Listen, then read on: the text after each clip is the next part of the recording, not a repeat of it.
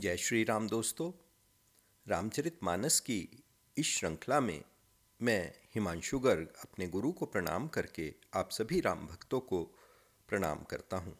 दोस्तों, आज हम रामचरित मानस के दूसरे सोपान अयोध्या कांड पर चर्चा करने जा रहे हैं। अयोध्या कांड पढ़ने सुनाने से परिवार में ग्रह शांति बनी रहती है।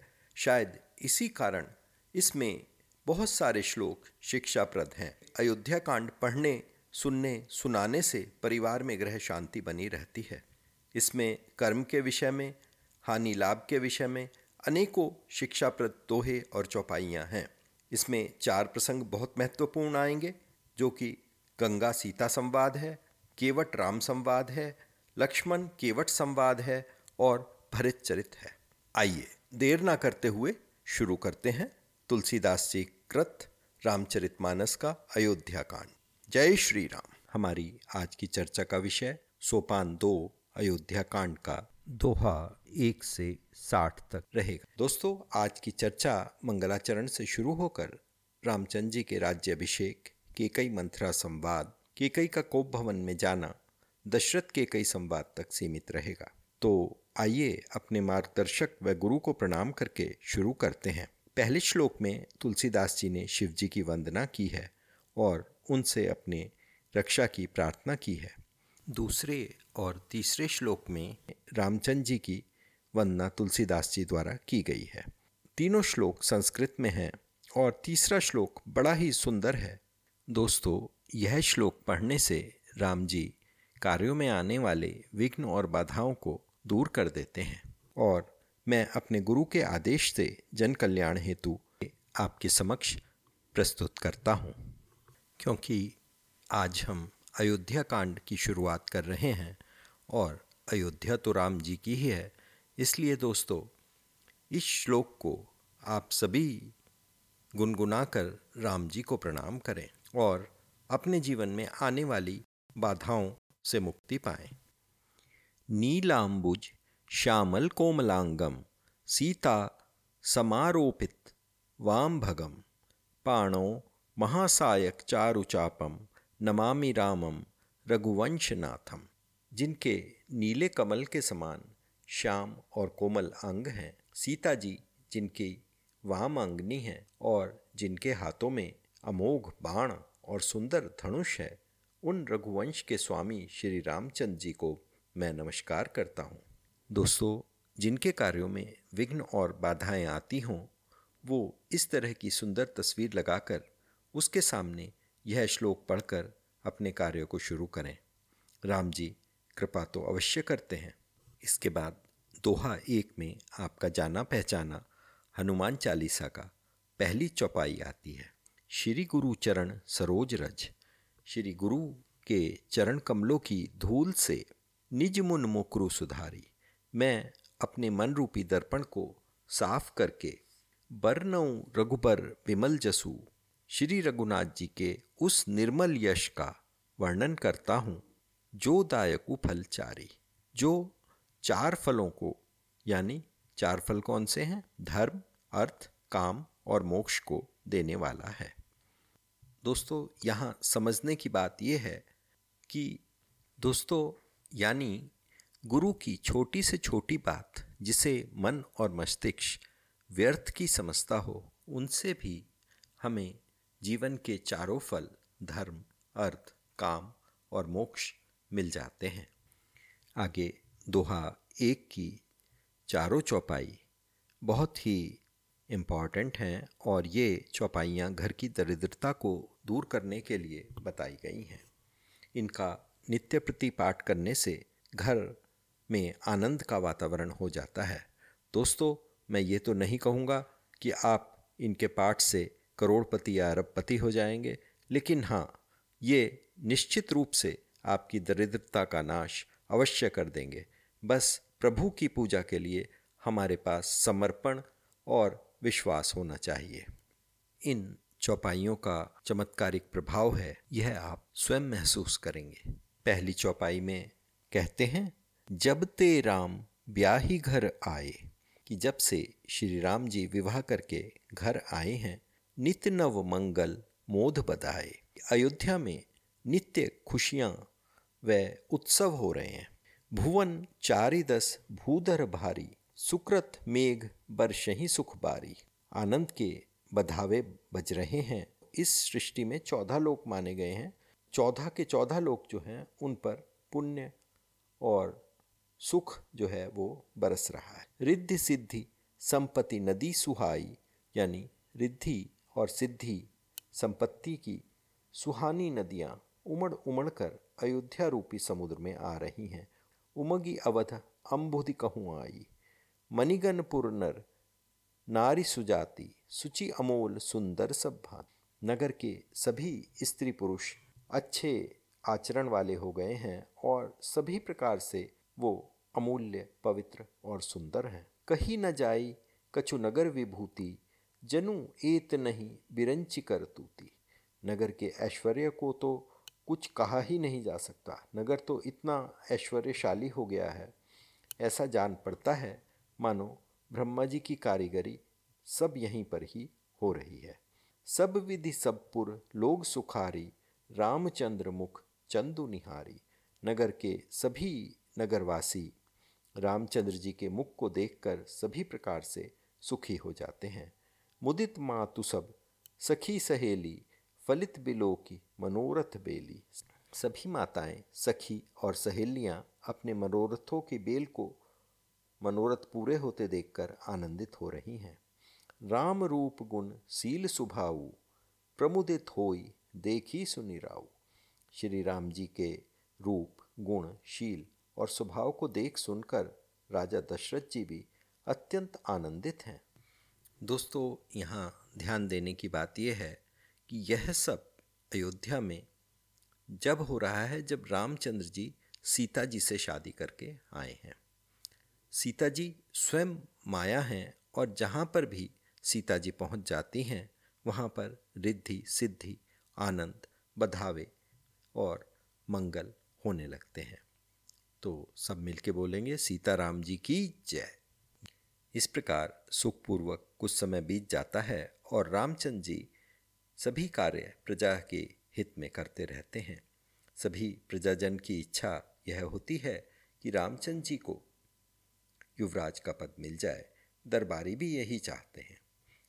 तो सभी महादेव जी से यही प्रार्थना करते हैं।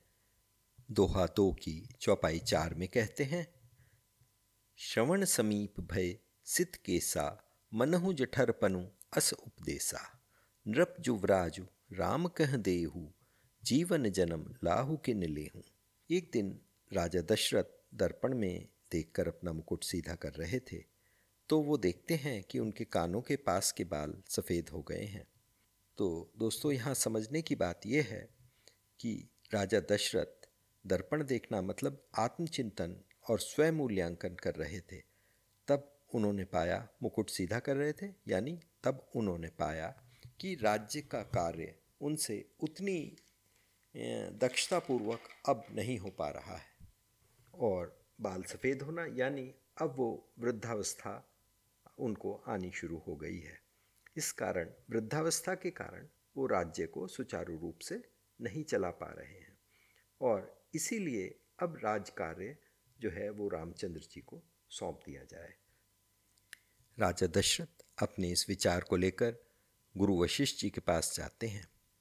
तुलसीदास जी दोहा तीन, चौपाई तीन में कहते हैं, यह दोहा गुरु की महिमा के विषय में है। जे गुरु चरण रेणु सिर धरहई, ते जनु सकल विभव बस करहई, कि जो लोग गुरु की चरण रज को मस्तक पर धारण करते हैं वे समस्त ऐश्वर्य को अपने वश में कर लेते हैं। यानी जो गुरु की छोटी सी छोटी बात को भी सम्मान देते हैं, ऐश्वर्य उनके वश में रहता है। गुरु वशिष्ठ जी उनके विचार से सहमत होते हैं और रामचंद्र जी के तिलक का सुझाव देते हैं। वशिष्ठ जी कहते हैं, जासू भजन बिनु जरनी न जाई। यानी रामचंद्र जी के भजन के बिना जी की जलन नहीं जाती। तो इसलिए कभी भी मन परेशान हो तो आप राम जी का भजन अवश्य करें। राजा दशरथ गुरु की आज्ञा को शिरोधार्य करके पाँचों पंचों को बुलवाते हैं और उनको गुरु के वचन कहते हैं। सभी पंच, मंत्री जी व अन्य, यह सुनकर अत्यंत आनंदित हो जाते हैं और वो तुरंत राजतिलक की तैयारी शुरू कर देते हैं।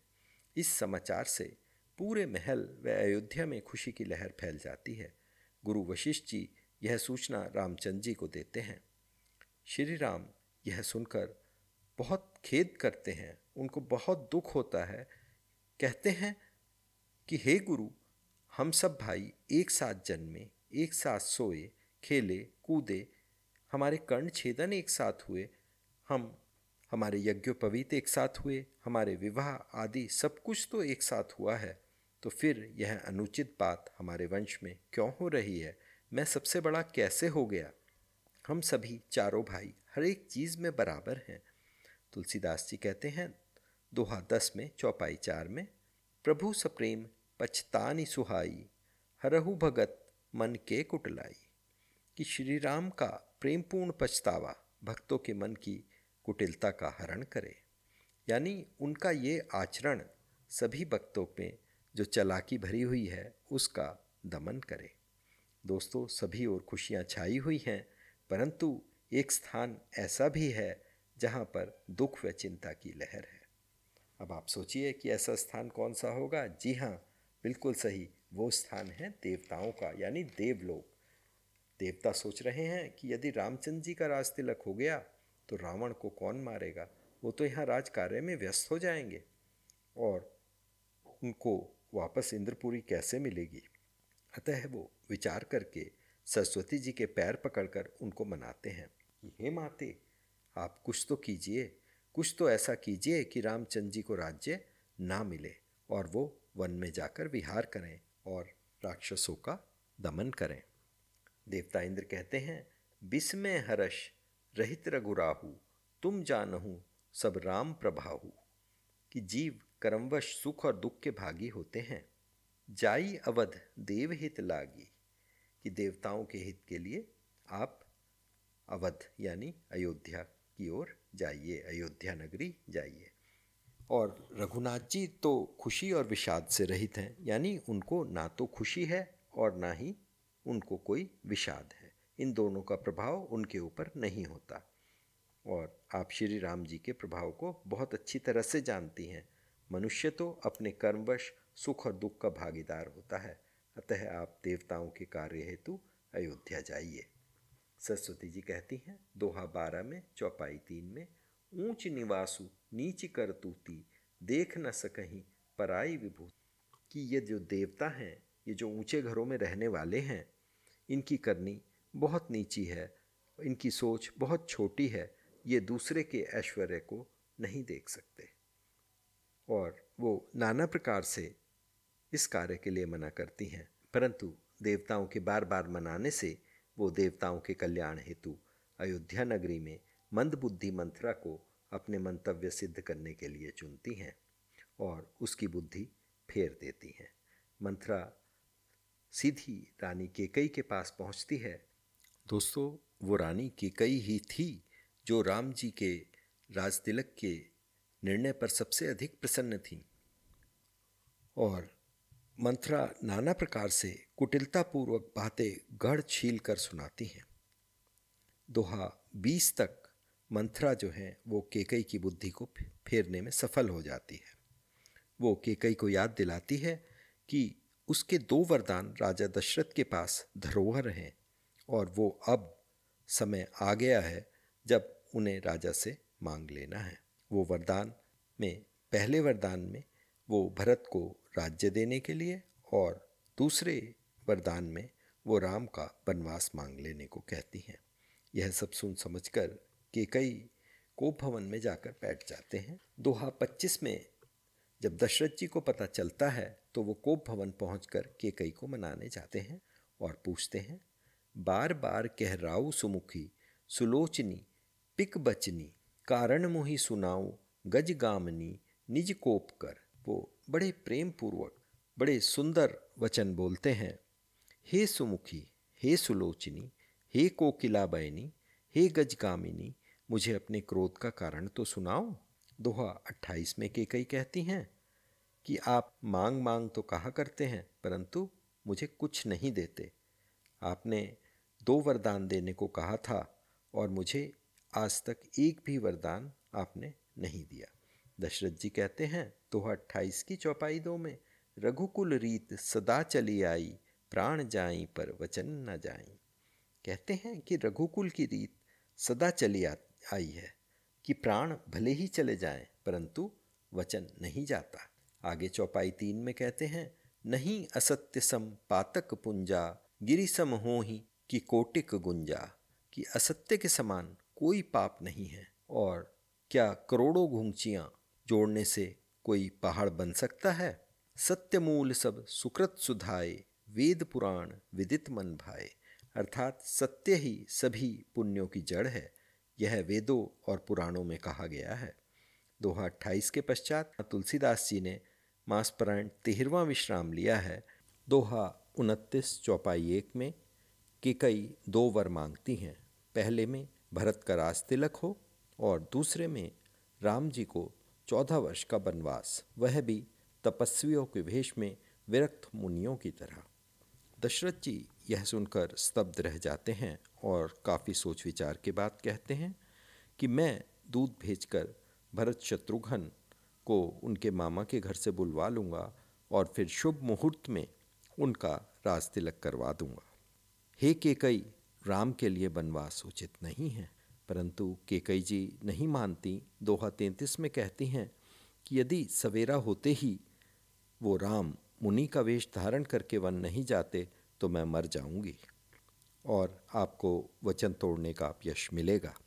राजा दशरथ समझ जाते हैं कि बात सचमुच सच्ची है। वो केकई से याचना करते हैं। दोहा चौंतीस चौपाई तीन में कहते हैं गही पद विनय कीनी बैठारी, जनी दिन कर कुल होसी कुठारी। राजा दशरथ केकई के पैर पकड़कर विनती करते हैं कि तुम सूर्यकुल को काटने वाली या नष्ट करने वाली कुल्हाड़ी मत बनो। कहते हैं, हे केकई तू मेरा मस्तक मांग ले, पर मुझे राम के विरह में मत मार।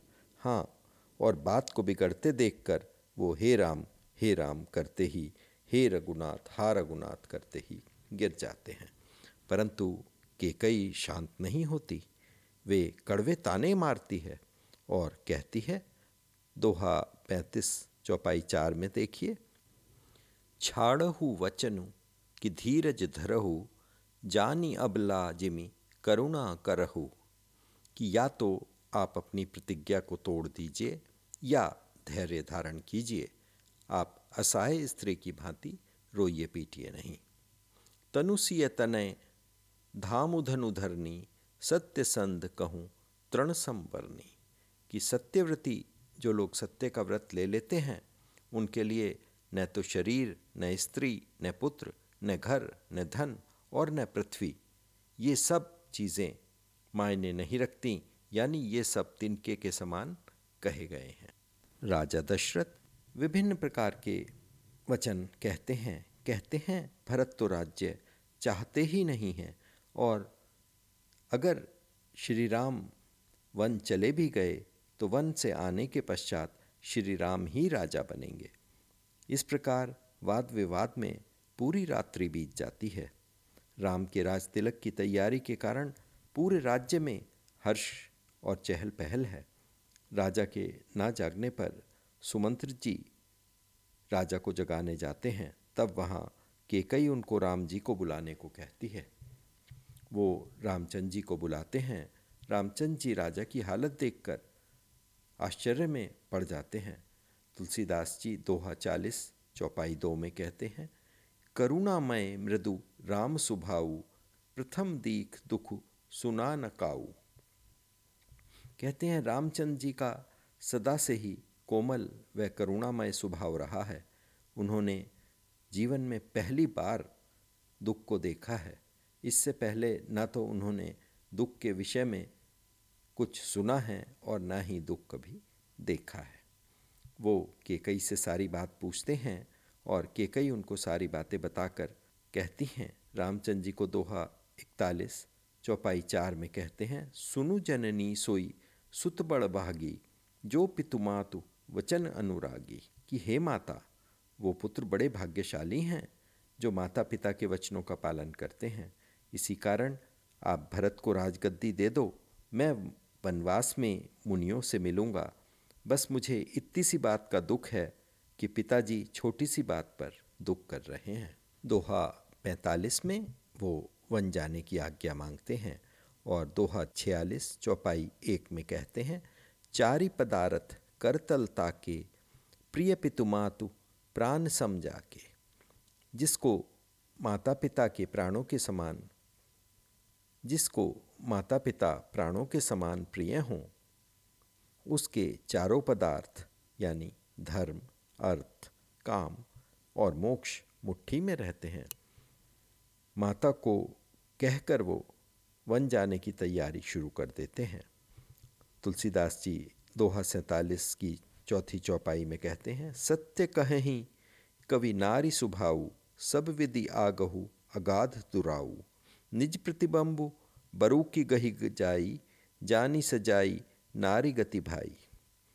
कि कवि कहते हैं कि नारी का स्वभाव इतना गहरा होता है कि उनको कोई नहीं समझ सकता। यहाँ तक कि व्यक्ति अपनी परछाई को पकड़ सकता है, परंतु नारियों के चाल और विचार को नहीं समझ सकता। दोहा सैतालीस में कहते हैं, कहा न पावकू, जरी सक्का न समुद्र समाई, का ना करे अबला प्रबल के ही जग कालू न खाई। कि अग्नि क्या नहीं जला सकती? यानी अग्नि सब कुछ जला सकती है। समुद्र भी सभी वस्तुओं को अपने अंदर समा सकता है। इसी प्रकार अबला कहलाने वाली प्रबल स्त्री क्या नहीं कर सकती? यानी जो स्त्री अबला कहलाती है, वह सब कुछ कर सकती है, और ऐसा संसार में कोई नहीं है जिसको काल ना खाता हो। यानी काल सबको खा जाता है, इसी प्रकार अबला स्त्री जो है, वो प्रबल स्त्री होती है। राजा दशरथ कहते हैं कि भरत जी स्वप्न में भी रामचंद्र जी का राज्य नहीं लेंगे। रामचंद्र जी को वन भेजने का विचार पूरे नगर में फैल जाता है और वहाँ खलबली मच जाती है। सबको पता होता है कि माता केकई ने कभी सौतिया डाह नहीं किया, तथा वह सदैव भरत जी से अधिक प्रेम राम जी से करती थी। तो फिर ऐसा क्या हो गया? दोहा पचास में दशरथ जी पुनः के कई से प्रार्थना करते हैं कि भरत को युवराज पद दे दो, परंतु राम को वनवास ना दो। और श्री राम तो राज्य के भूखे नहीं हैं और जहाँ तक मैं उनको जानता हूँ, वो इन सब चीज़ों से विरक्त हैं। वो भरत के राजकाज में कोई विघ्न उत्पन्न नहीं करेंगे और दूसरे वर में तुम यह मांग लो कि वो अयोध्या में ना रहकर अपने गुरु के घर पर रह लें। परंतु उन्हें वनवास ना दो। यह सब राम जी को पता चलने पर वो माता कौशल्या के पास जाते हैं। पहले तो राम जी के मन में कष्ट था कि सभी भाइयों ने जब एक साथ जन्म लिया है तो उनका ही राज तिलक क्यों हो रहा है परंतु अब उनका यह विषाद या उनका यह दुख भी मिट जाता है और वो अपने आप को बंधनों से आज़ाद देखकर सुखी हो जाते हैं माता कौशल्या रामचंद्र जी को राजा से मिलने को कहती है कि, हे राम, आप वन जाने से पहले महाराज दशरथ से मिलकर जाएँ। रामचंद्र जी कहते हैं, हे माता, मुझे पिताजी ने ही वन का राज्य दिया है और वही मेरे सारे काम बनाने वाले हैं। अतः आप मुझे जाने की आज्ञा दें और अब मैं आपके पास चौदह वर्ष के पश्चात आऊँगा और आपके दर्शन करूँगा। भरे मन से कौशल्या जी दोहा पचपन चौपाई चार में कहती हैं, तात जाऊँ बलि कीन हुनी का पिता आयसु, सब धर्मक टीका कि हे पुत्र, पिता की आज्ञा पालन करना ही सभी धर्मों का शीर्ष धर्म है। दोहा छप्पन चौपाई एक में कहते हैं, जो पितु मातु कहु बन जाना, ते कानन सत अवध समाना। यदि माता पिता दोनों वन जाने को कहते हैं तो वह तुम्हारे लिए सैकड़ों अयोध्या के समान है। इस प्रकार कौशल्या जी रामचंद्र जी को वन जाने की आज्ञा देती हैं। सीता जी भी रामचंद्र जी के साथ वन जाना चाहती हैं, परंतु कौशल्या जी उनको विभिन्न तरह से रोकने की कोशिश करती हैं। दोस्तों, यहाँ पर यह बड़ी शोचनीय स्थिति है कि जो व्यक्ति अगले दिन जिसका राज तिलक होने जा रहा था, उसको वन जाने का आदेश हो जाता है। तो हमारे जीवन में भी इस तरह की कई घटनाएँ होती हैं, जिसमें कि हम इस तरह की घटनाओं से बहुत अधिक परेशान हो जाते हैं। परंतु हमें हमेशा यह स्मरण रखना चाहिए कि वह सभी घटनाएँ किसी हमारे निमित्त कर्म की पूर्ति के लिए होती हैं। अतः हम मन को छोटा ना करें और अपने कर्मों को पूर्व की भांति करते रहें। दोस्तों, दोहा साठ के पश्चात तुलसीदास जी ने मासपरायण चौदवा विश्राम लिया है। और हम भी अपनी चर्चा को आज यहीं विराम देते हैं। अगले एपिसोड में हम फिर मिलेंगे और तब तक के लिए मिलकर बोलेंगे जय श्री राम। एक से साठ तक रहेगा।